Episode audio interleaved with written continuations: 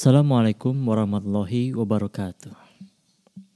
Kali ini saya akan membahas tentang model-model pembelajaran berdasarkan teori belajar. Jadi, model-model ini ya, perlu diketahui baik oleh para pendidik, para guru, para orang tua, ataupun para pelajar bagaimana implementasi model-model pembelajaran ini di dalam proses pembelajaran. Terutama pada saat ini adanya belajar di rumah. Nah, bagaimana bentuk pembelajaran di rumah menurut teori model-model pembelajaran berdasarkan teori belajar? Perlu diketahui bahwa model-model pembelajaran itu dibagi kepada empat model secara umum ya. Yang pertama itu ada model interaksi sosial. Yang kedua model pemrosesan informasi. Yang ketiga model modifikasi tingkah laku. Dan yang keempat model personal. Nah, mari kita bahas satu persatu dari keempat model tersebut. Yang pertama model interaksi sosial. Ya. Model ini didasari oleh teori belajar Gestalt yang menitik beratkan hubungan yang harmonis antara individu dengan masyarakat atau menurut istilah UNESCO dinamakan learning to live together ya. Jadi menurut model ini belajar itu adalah hubungan yang harmonis antara individu dengan masyarakat. Jadi interaksi sosial antar sesama ini sangat menjadi tujuan utama ya, karakteristik utama dari model interaksi sosial.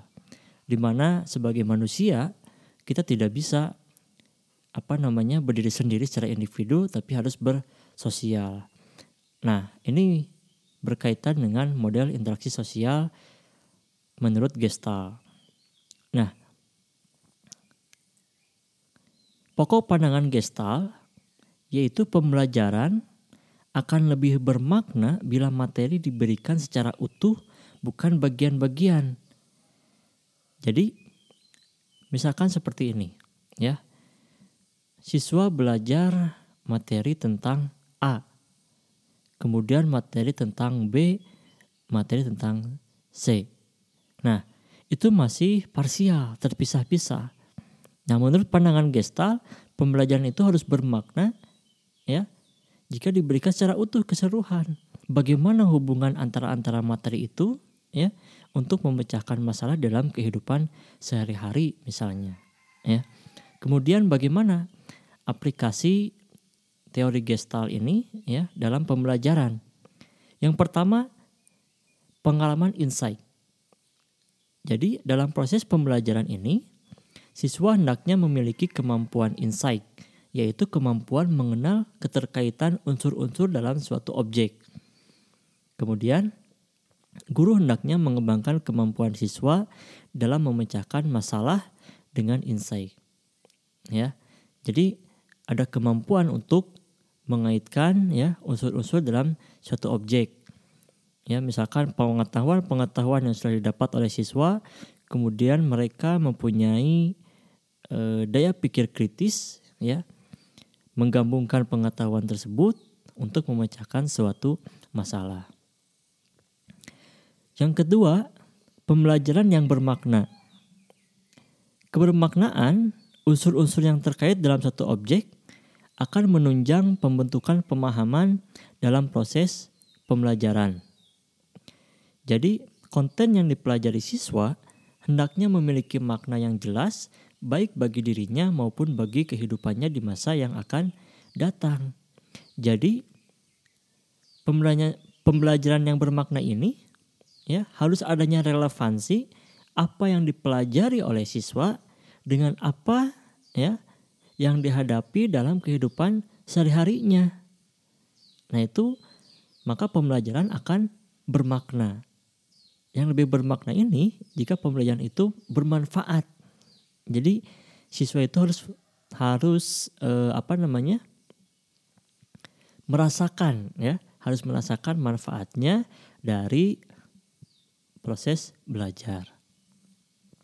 Yang ketiga, perilaku bertujuan. Maksudnya apa? Jadi semua perilaku terarah pada suatu tujuan. Ya, tujuannya apa yang akan dicapai? Ya, kemudian misalkan tujuan pembelajarannya apa yang dicapai? Jadi ini sering keliru ya di dalam pembelajaran. Sering pembelajaran itu apa namanya? Kita tertuju kepada materi. Nah, itu bukan seperti itu, tetapi belajar itu ya menuju kepada tujuan belajarnya apa. Ya. Jadi pembelajaran akan berhasil bila siswa mengetahui tujuan yang akan dicapai. Maka di dalam proses pembelajaran, tujuan pembelajaran itu harus dipahami betul oleh siswa. Mengapa? Agar mereka tahu tujuan belajarnya akan ke mana. Ya, misalkan seperti ini, Anda disuruh ya pergi ya pergi ke misalkan saya sebutkan saja pergi ke Padalarang kemudian pergi ke Cianjur ya. Kemudian pergi ke Bogor pergi ke Jakarta kemudian balik lagi ke Bandung. Pertanyaannya mau apa anda pergi ke sana? Tidak jelas ya tidak jelas. Seharusnya bagaimana? Tujuannya ditentukan dulu. Tujuannya apa? Misalkan silakan ya Anda pergi ke Jakarta kemudian pulang lagi ke Bandung. Jelas tujuannya ke mana? Ke Jakarta, ke Bandung. Nah di dalam prosesnya ini nanti siswa mencari informasi sendiri. Ya, mencari informasi sendiri bagaimana agar sampai ke Jakarta. Misalkan tadi ada mengikuti materi, misalkan mengikuti materi yang ada, misalkan ke Padalarang, Cianjur, Bogor, kemudian Jakarta. Tetapi ada siswa yang kritis. Dia mencari jalan yang lebih cepat untuk mencapai Jakarta. Misalkan menggunakan jalan tol. Ya kan kalau dari Bandung tinggal masuk tol, kemudian terus sampai ya Jakarta lebih cepat. Nah, itu contoh maka perilaku bertujuan. Tetapi ini bukan hanya di dalam pembelajaran saja semua proses pendidikan dan pembelajaran di lembaga pendidikan di sekolah ya ataupun di rumah semuanya harus bertujuan. Ya. Nah ini. Kemudian yang keempat, prinsip ruang hidup atau life space. Maksudnya apa? Perilaku siswa terkait dengan lingkungan atau medan di mana ia berada materi yang disampaikan hendaknya memiliki kaitan dengan situasi lingkungan di mana siswa berada atau dinamakan kontekstual learning. Nah, ini prinsip ruang hidup. Nah, ini penting sekali bagaimana siswa ini ya siswa mempelajari sesuai dengan lingkungannya dia berada. Sebagai contoh, anak-anak yang berada di pantai, dekat pantai misalkan di Pangandaran gitu ya. Nah, di Pangandaran ini ya kira-kira apa materi yang relevan, yang kontekstual dengan tempat mereka berada. Nah, misalkan temanya atau topiknya tentang kelautan, ya, atau tentang pantai, tentang pariwisata, itu yang bermakna bagi mereka, ya. Nah, jangan keliru ternyata kita keliru. Jadi masyarakat atau siswa yang ada di pantai mereka belajar apa namanya hal-hal yang dipelajari di perkotaan. Dampaknya apa ke depan dalam di dalam kehidupan sehari-hari? Jadi mereka yang sekolahnya dididik dengan cara-cara kota, mereka tertarik ketika sudah dewasa ingin pergi ke, ke pergi ke kota untuk bekerja, bukan memajukan daerahnya. Nah ini ya, jadi penting sekali prinsip ruang hidup. Oke, lalu bagaimana ya model interaksi sosial ini dalam strategi pembelajaran di dalam e, proses belajar. Nah, dari model ini muncullah metode-metode atau strategi-strategi pelajar ya yang bisa diimplementasikan di kelas maupun di rumah ataupun di mana saja di dalam proses pembelajaran. Yang pertama ya yaitu kerja kelompok. Nah, jadi kerja kelompok ini dari model interaksi sosial. Tujuannya apa? Mengembangkan keterampilan berperan ya dalam proses bermasyarakat dengan cara mengembangkan hubungan interpersonal dan discovery skill dalam bidang akademik. Jadi intinya dalam kerja kelompok adalah untuk meningkatkan hubungan interpersonal. Nah, misalkan dari kerja kelompok adanya diskusi bersama, memecahkan masalah bersama. Nah, itu kerja kerja kelompok ya. Apalagi ini relevan dengan pendidikan abad 21 ya, kemampuan abad 21 yang perlu dimiliki oleh semua orang yaitu kemampuan kolaboratif. Nah, yang kedua adanya pertemuan kelas. Nah, jadi ada pentingnya pertemuan kelas, yaitu tujuannya mengembangkan pemahaman mengenai diri sendiri dan rasa tanggung jawab baik terhadap diri sendiri maupun kelompok. Nah, mengapa kita juga harus belajar di kelas? Artinya belajar tatap muka, bertemu secara langsung. Ya, baik guru dengan siswa maupun siswa dengan siswa yang lainnya. Jadi untuk meningkatkan pemahaman akan dirinya ya. Kemudian tanggung jawab dalam hal apa? Dalam hal belajar.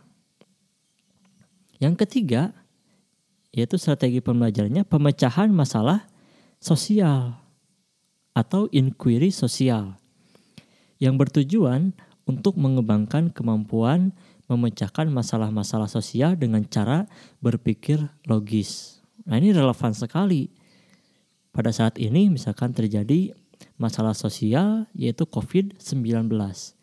Nah, bagaimana ya?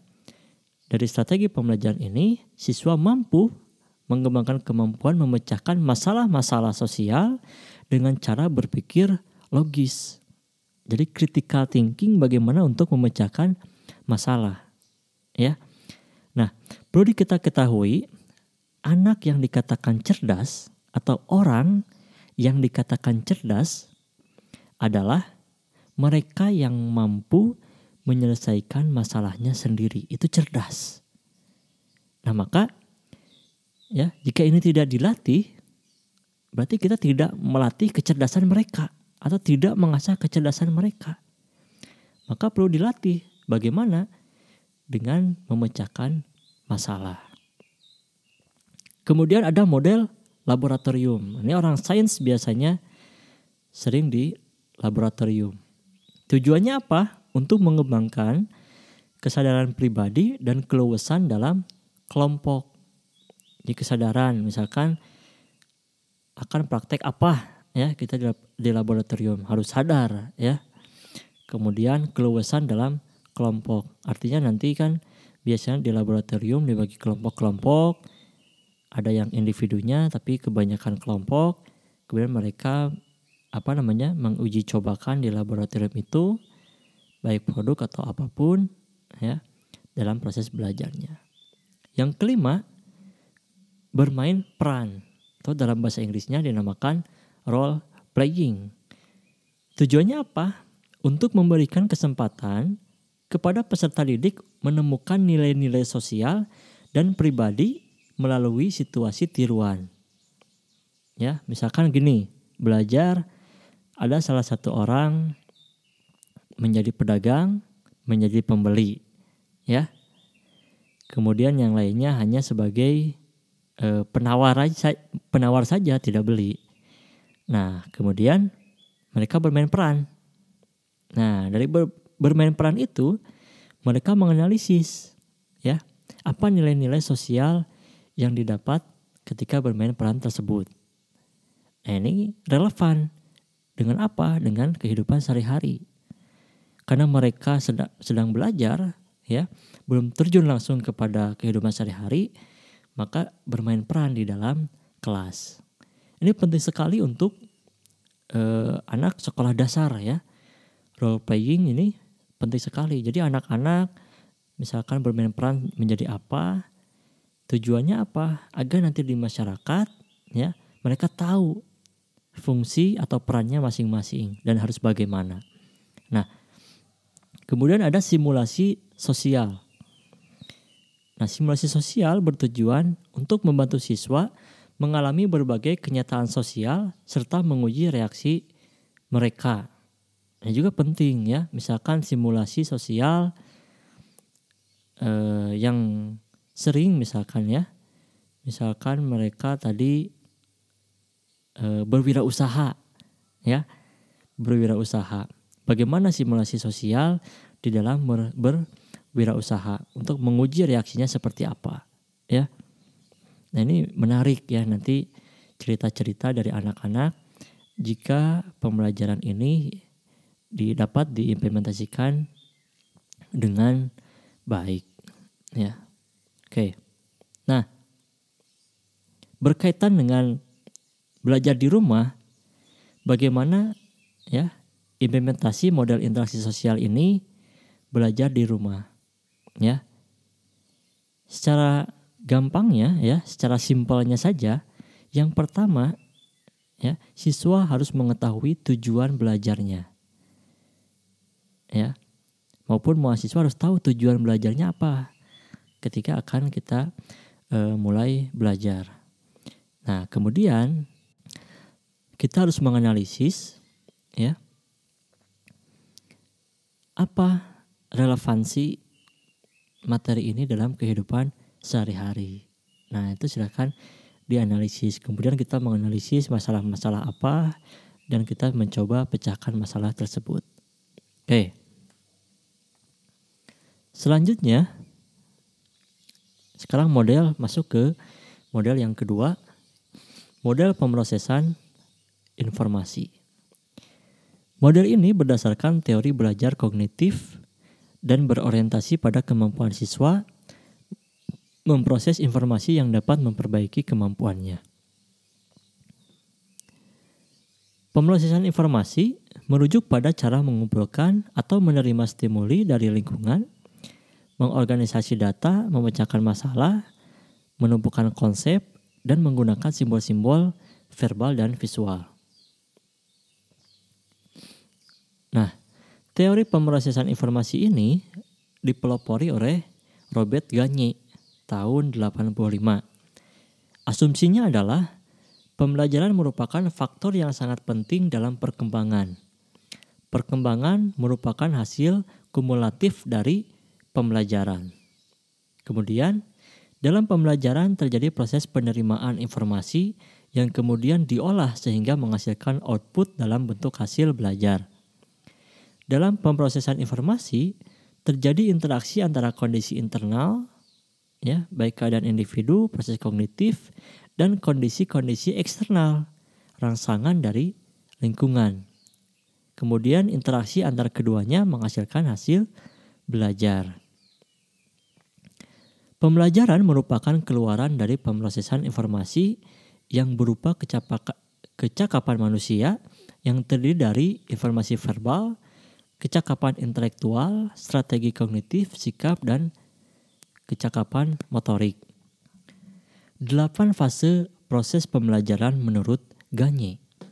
Yang pertama, motivasi. Fase awal memulai pembelajaran dengan adanya dorongan untuk melakukan suatu tindakan dalam mencapai tujuan tertentu. Baik motivasi intrinsik, itu motivasi dari dalam diri peserta didik, ataupun motivasi ekstrinsik ya dari luar peserta didik.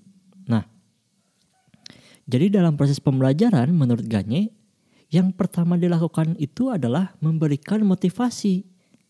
Artinya, pastikan semua siswa senang untuk belajar.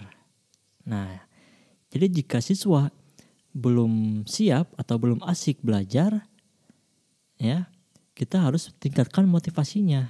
Misalkan memberikan motivasi untuk semangat belajar, ya, baik intrinsik maupun ekstrinsik. Nah, jadi motivasi itu penting. Agar apa?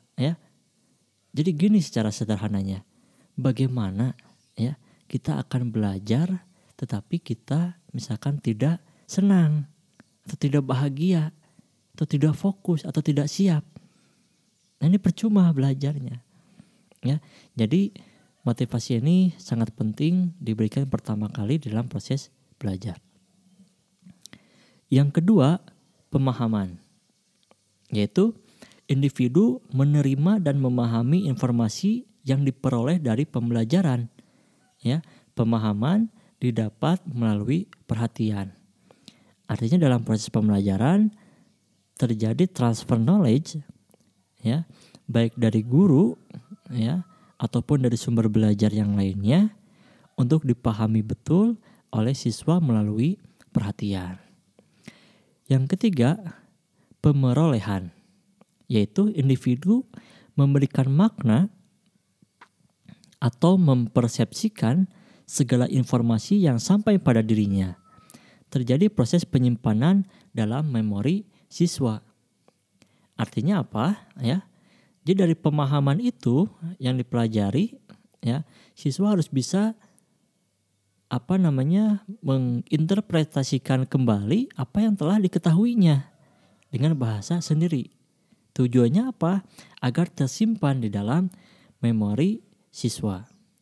Yang keempat, penahanan, yaitu menahan informasi atau hasil belajar agar digunakan untuk jangka panjang. Jadi proses mengingat jangka panjang, jadi penahanan. Dengan apa tekniknya? Misalkan mengulang kembali apa yang telah dipelajari. Jadi penting di dalam pembelajaran misalkan hari ini kita akan belajar A. Nah, membahas dulu minggu lalu kita belajar apa ya sudah sejauh mana yang kita pahami dari pembelajaran yang sudah dipelajari. Nah, jadi ada recalling. Jadi ada penahanan pengetahuan yang e, mereka dapati agar diingat pada jangka atau dalam waktu yang jangka panjang. Lima, ya. Ingatan kembali, ya tadi berhubungan sudah dijelaskan juga yaitu mengeluarkan kembali informasi yang telah disimpan bila ada rangsangan. Ya, jadi kita bisa untuk memberikan rangsangan kepada siswa bisa memberikan pertanyaan-pertanyaan ya ke, kepada siswa terkait dengan materi yang sudah dipelajari. Jadi biar e, mereka itu mengingat kembali apa yang sudah dipelajarinya. Jadi tidak langsung lupa. Atau dalam bahasa Sunda namanya burho. Tahu burho? bubar poho. Nah, itu ya. Keenam, generalisasi. Ya, generalisasi ini menggunakan hasil pembelajaran untuk keperluan tertentu. Jadi, apa yang sudah kita pelajari ini ya harus dapat digunakan untuk keperluan tertentu, keperluan lain. Keperluan apa ya tergantung. Ya, tergantung keperluannya tentang apa. Misalkan ada masalah-masalah e, sosial misalkan ya Nah, bagaimana kita memecahkan masalah-masalah tersebut? Seperti itu. Ketujuh, perlakuan, yaitu perwujudan perubahan perilaku individu sebagai hasil pembelajaran. Jadi, begini maksudnya, anak atau siswa dinyatakan telah belajar apabila perilakunya berubah ke arah yang lebih baik. Ya. Kita ulangi. Jadi siswa dikatakan belajar apabila terjadi perubahan perilaku ke arah yang lebih baik. Nah, jadi penting sekali. Jadi belajar itu bukan hanya dari yang tidak tahu menjadi tahu, tidak pintar menjadi pintar, tetapi pastikan harus ya semua unsur dalam siswa itu mengarah kepada yang lebih baik, mengalami perubahan yang lebih baik. Nah, yang kedelapan adanya umpan balik. Ya, individu memperoleh feedback dari perilaku yang telah dilakukan. Jadi ini penting sekali. Jadi apa yang telah dilakukan oleh siswa selama belajar, setelah selesai harus diberikan umpan balik, umpan balik. baik guru ya maupun orang tua. Nah, orang tua juga sekarang menjadi guru di rumah masing-masing. Nah, umpan balik ini ada yang positif, ada yang negatif. Nah, bagaimana? Ya.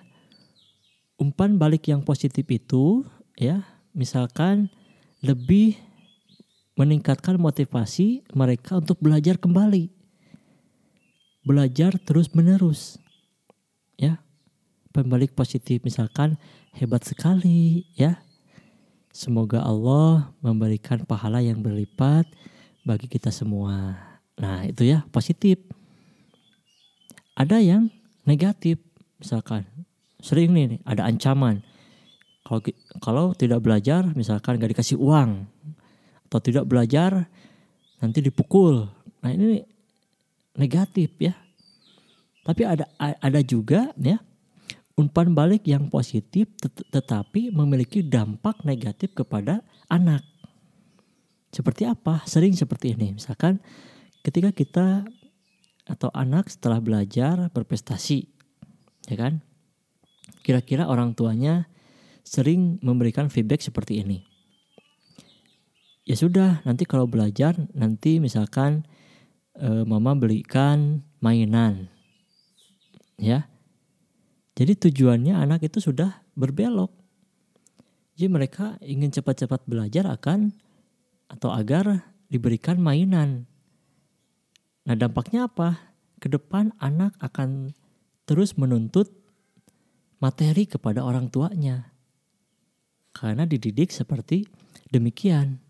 Nah maka dari itu misalkan kita ke yang lain. Misalkan ayo misalkan belajar. Karena belajar itu nanti mulai ikat mengampuni dosa-dosa kita. Nah contoh seperti itu kan enak ya kita kita tidak perlu mengeluarkan materi. Baik kita lanjutkan. Ada sembilan langkah yang harus diperhatikan pendidik di kelas kaitannya dengan pembelajaran pemrosesan informasi. Yang pertama melakukan tindakan untuk menarik perhatian siswa yang kedua, memberikan informasi mengenai tujuan pembelajaran dan topik yang akan dibahas. Ketiga, merangsang siswa untuk memulai aktivitas pembelajaran. Yang keempat, menyampaikan isi pembelajaran sesuai dengan topik yang telah ditetapkan. Kelima, memberikan bimbingan bagi aktivitas siswa dalam pembelajaran. Keenam, memberikan penguatan pada perilaku pembelajaran. Ketujuh, memberikan feedback terhadap perilaku yang ditunjukkan siswa.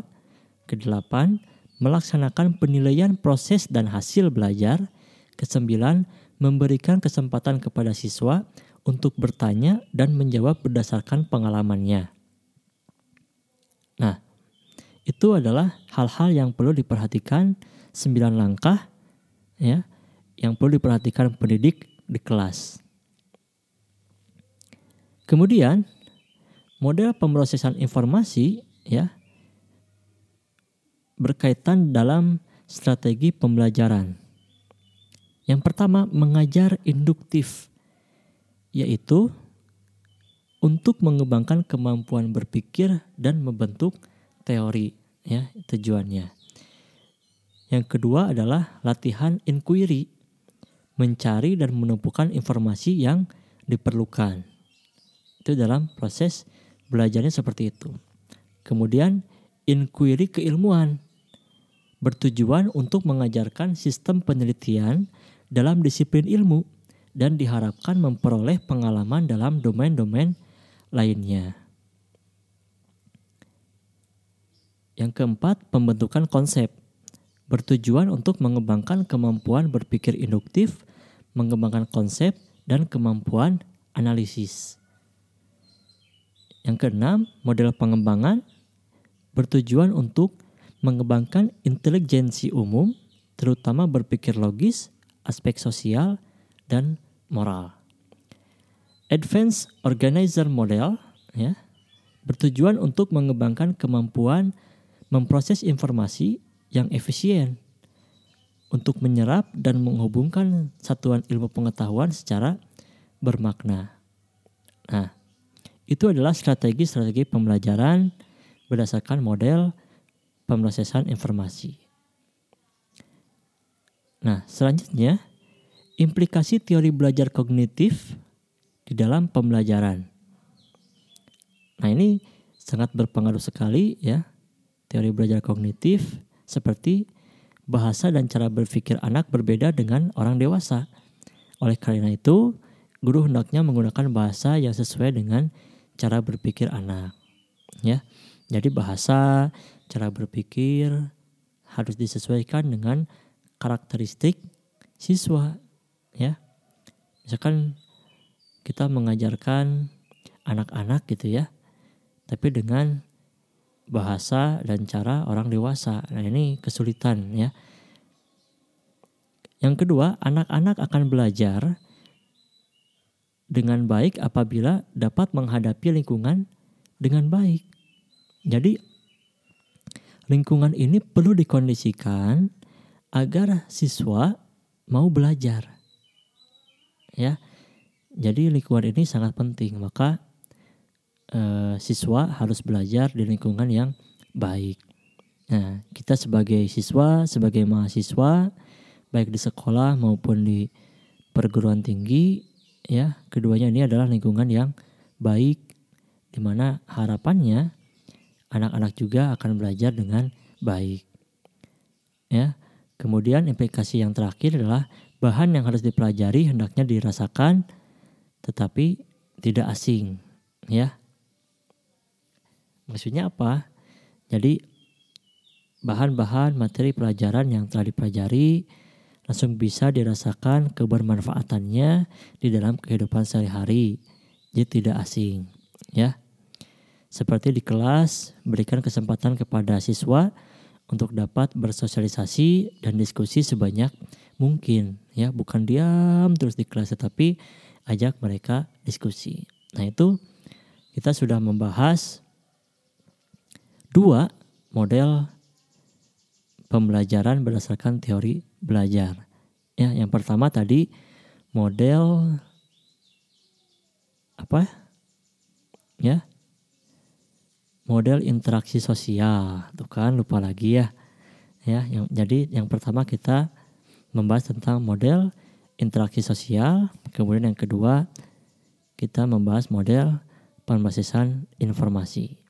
Oke kita bahas dua model lagi ya kita lanjutkan di podcast selanjutnya yaitu kita bahas dua model selanjutnya tentang model personal dan model modifikasi tingkah laku. Sekian, sampai jumpa. Kita lanjutkan di podcast selanjutnya. Terima kasih. Wassalamualaikum warahmatullahi wabarakatuh.